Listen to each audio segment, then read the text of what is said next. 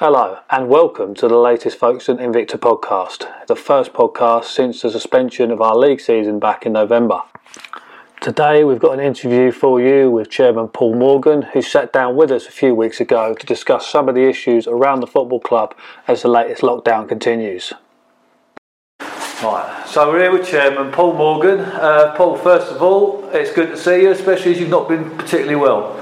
No, good to see you, Anthony, and Happy New Year to all our supporters of Folkestone Invicta Football Club. Uh, so, as I say, not, you weren't well. You were you were struck down with a virus, and um, did that change your perspective much on uh, on, the situation? Yeah, it did. Um, basically, as you all know, I run my own business as well. Um, half my staff caught COVID, um, myself, um, so I had to isolate for 10 days and I didn't realise just what a knock on effect it had.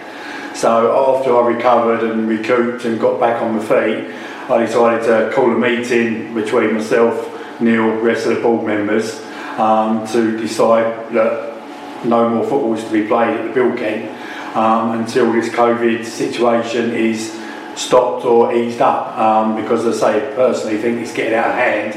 And as I had it I knew and know now what the knock-on effects are. Um, especially when we got supporters players and officials that could catch it or be with someone with it and it spreads like wildfire. Um, football is not their only jobs as well. As you know most of the teachers or whatever. So it has got a major major knock-on effect so that's why we took the decision to stop playing football. I personally, you know, like I said before, we waited and waited and waited from the Football League to give us some information regarding it. Um, they did keep us update, but sorry to say it was the same emails, same sort of situation.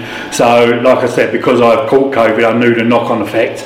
I thought it's time that we need to act, or someone needs to act. So we took it in ourselves to say no more football until maybe middle and end of January. Um, and the minute I walked away from that meeting in Bar Invicta with the rest of the directors. A couple of days later, I was told we're in tier four, um, which made it even more difficult to travel or play games. So I personally think we've took the right decision not to play any games um, for the safety of our supporters, players and the officials. People don't realise how serious it is, sorry to say. You know, okay, I caught COVID, mine was only a mild forms of COVID. There's people that's been in hospital in intensive care four, five, six months. It is getting worse, it's spreading like wildfire. So the only option we've got is to lock down and everything stop for at least a couple of months. I know people aren't going to like losing football. It's been kept me sane watching the odd Premiership game on Sky or BT Sports, but as I say, it's got to stop because this is not stopping. It's spreading like wildfire. Um, obviously, you've been with the club a few years now, and this is this last what ten months, twelve months is probably, I assume, must been one of the most difficult you've had. Yeah, he started off this this year or in the last year being difficult, but at the end of the day, a decision has to be made, uh, rightly or wrongly. We've took the decision to stop football. Um, other teams now, I think, are following suit. Um, we had an email from the league a couple of days ago saying, I believe what they're going to do now is put it to a vote to do what over the season, either try and null and void the league or to come up with an option of how we can finish the league. Um, I was on a chat show a couple of weeks ago and I said maybe play one game, one team once and that's it. But a lot of people said no, that won't work. Thinking about it, I don't think it will. I personally think null and void the league now rather let it get out of hand and let's all start hopefully pre-season August for start of September. Yeah, not, it's certainly not ideal, but then nothing's been ideal for quite a long time now. No, but I mean, it's like everything, you know, no one really knows where we stand. It's like Christmas, you know, the government said, Boris turned around and said to everyone, have a quiet Christmas, you can have six, seven people in your house, and then a couple of days before Christmas, he pulled the plug on that, you're not allowed to travel to people's houses. And that's what's going to end up in football. We went back to trying 300 home games, then it stopped, and it's behind closed doors. But like I said a minute ago, the players, the officials, the directors all still go to the games, even they're behind closed doors. They're going to see family members, they're going to see friends, they're going home, they're going to work. That's why it's still spreading. But on a more positive note, there's lots of good things going down at the football club at the moment. Yeah, on a positive note, there is quite a lot of work being done at the BuildKent safely. I, had. Um, we're having new fencing, all perimeter fencing all around the grounds.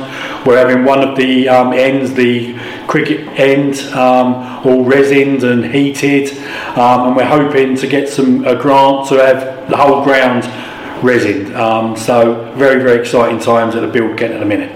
Once fans come back, they'll uh, almost not be able to recognise the place. Oh, yes, yeah. Um, as I say, very good, exciting times at the BuildKent. Hopefully, um, everyone will like what we've done or what we're doing at the moment. Um, as I say, when you do get back to watching football, you will see a different BuildKent, and hopefully, like I said, everyone will enjoy it, and uh, I think we've done a fantastic job. Then we can concentrate, or we have been concentrating on the on the team as well. Um, budget still stays the same. Um, hopefully, we can fetch in a few more players for next season. Um, and hopefully we can really kick on um, and get up that league and get promoted, which we really all deserve. How, how is it? Is it with, with uh, the, like the board at the moment making decisions? Because you, have got obviously you still got all the decisions that need to be made, probably decisions that you're not used to making. How easy is that between you and Neil and the others in terms of having to make that? At the moment, it's pretty easy. Um, all the directors that are on board at the moment, we've all got the same thing. You know, we all think like we've got this club at heart.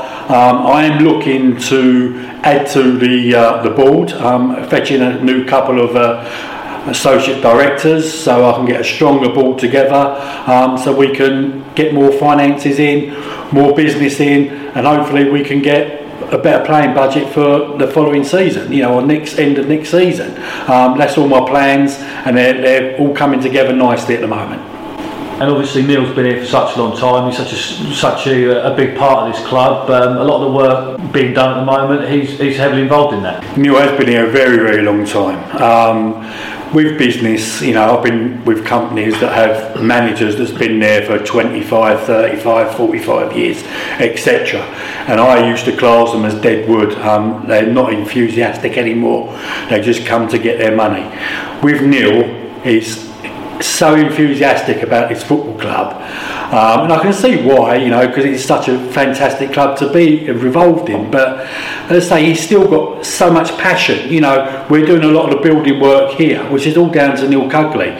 He's friends of builders. He's got BuildKent involved, who he knows very well, who's, who's dealt with mostly everything that's going on in his club, and I can't find thank Steve enough of BuildKent for what he has done for the club. Um, but say Neil is very very passionate. He has to get a team out there He's well known in the football game, as we all know. Um, I think he does a fantastic job. He does get knocked and criticised head of a lot, which I think is very, very unfair from you know our supporters. If they knew what he done behind does behind the scenes at his football club, they would probably appreciate him a lot more than they do. Um, it's not just a matter of turning up here on a Tuesday night or Thursday night for training, and then on a Saturday picking a team.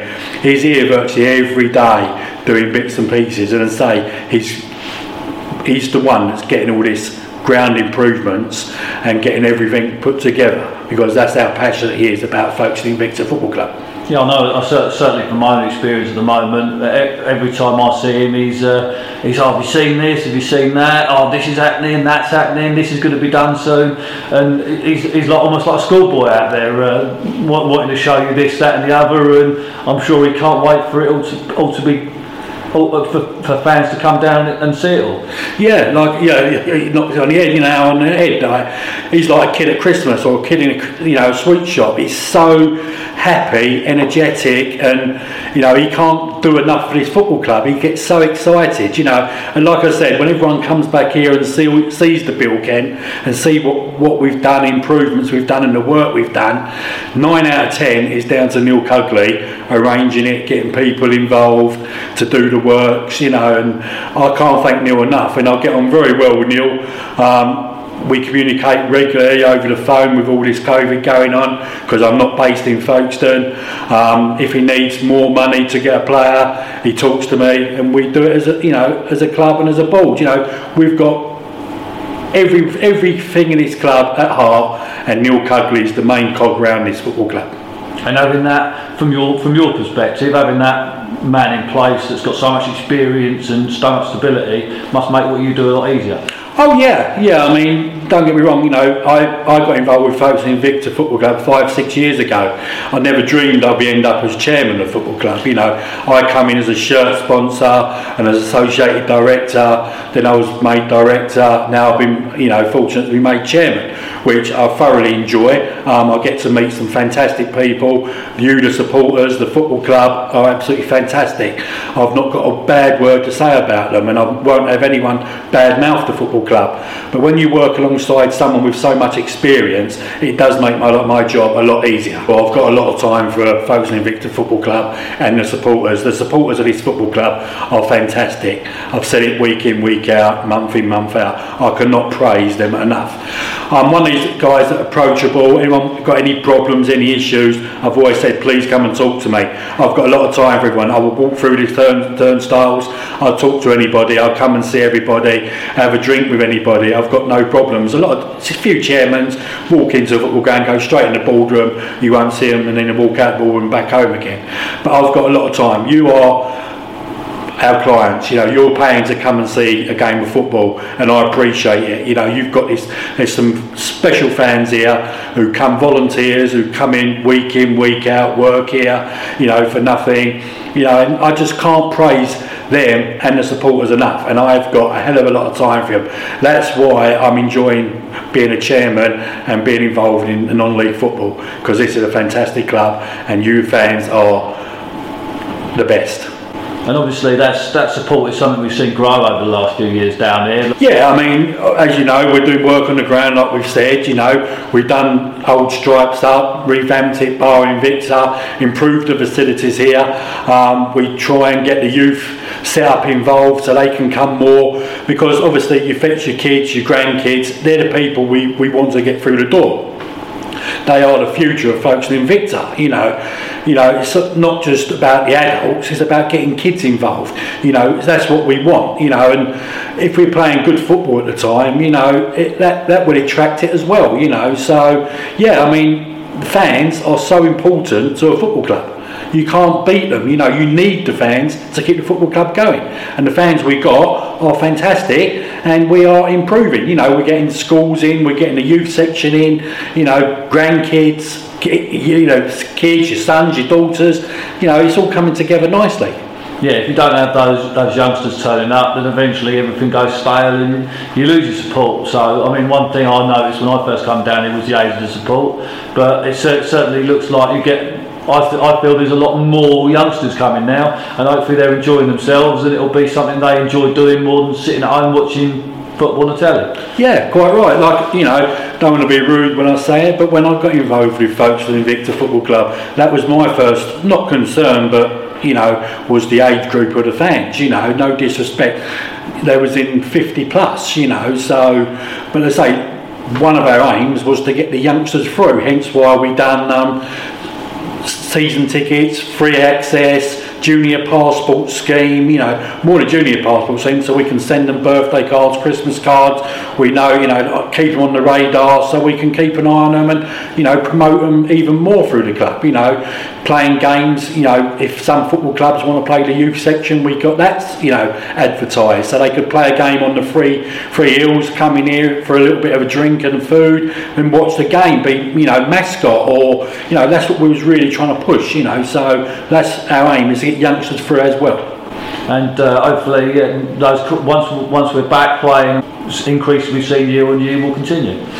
Fingers crossed, yeah. I mean, obviously, the more people we get through the gate, the more money we make, the more the football club can put into the playing budget. You know, it's a big vicious circle. You know, it's a the fans, like I said many times, the fans are so crucial. The more fans we get into this ground, the more money we could put into the budget because we can make money and you don't get many people walking away from this ground after their first time saying I don't I didn't enjoy it. Yeah, I mean that's nice to hear. You know, I keep hearing from other football clubs we like to go down to Folkestone. You're a very friendly club, and we are. This is a very very friendly club. You know, as I say, we just need to get a few more into the turnstiles so we can make a little bit more money, so we can better our playing budget. But at the moment, we're on a good budget at the moment, and I think we've got a fairly good squad at the moment. So we can improve it. We will improve it. You know, when Neil says we need a player for this position, this position, this player, I'm looking at this player.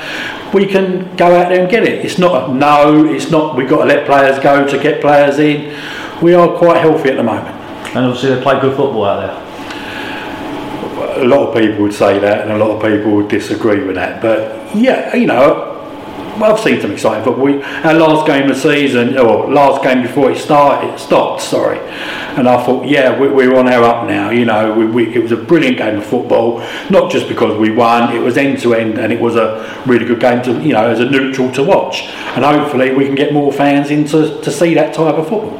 The only thing I would like to say is that I would like to thank all our volunteers and our officials, you know, from Richard Murrell, Elaine Osborne, um, Telsey, you know, I, I, there's too many, Abbey. there's just too many to name, and all our fans, our volunteers. I'd like to say a massive, massive thank you from the bottom of my heart, from myself and the directors for everything you do for this football club. Yeah, it was a football club at this level can't operate without those people.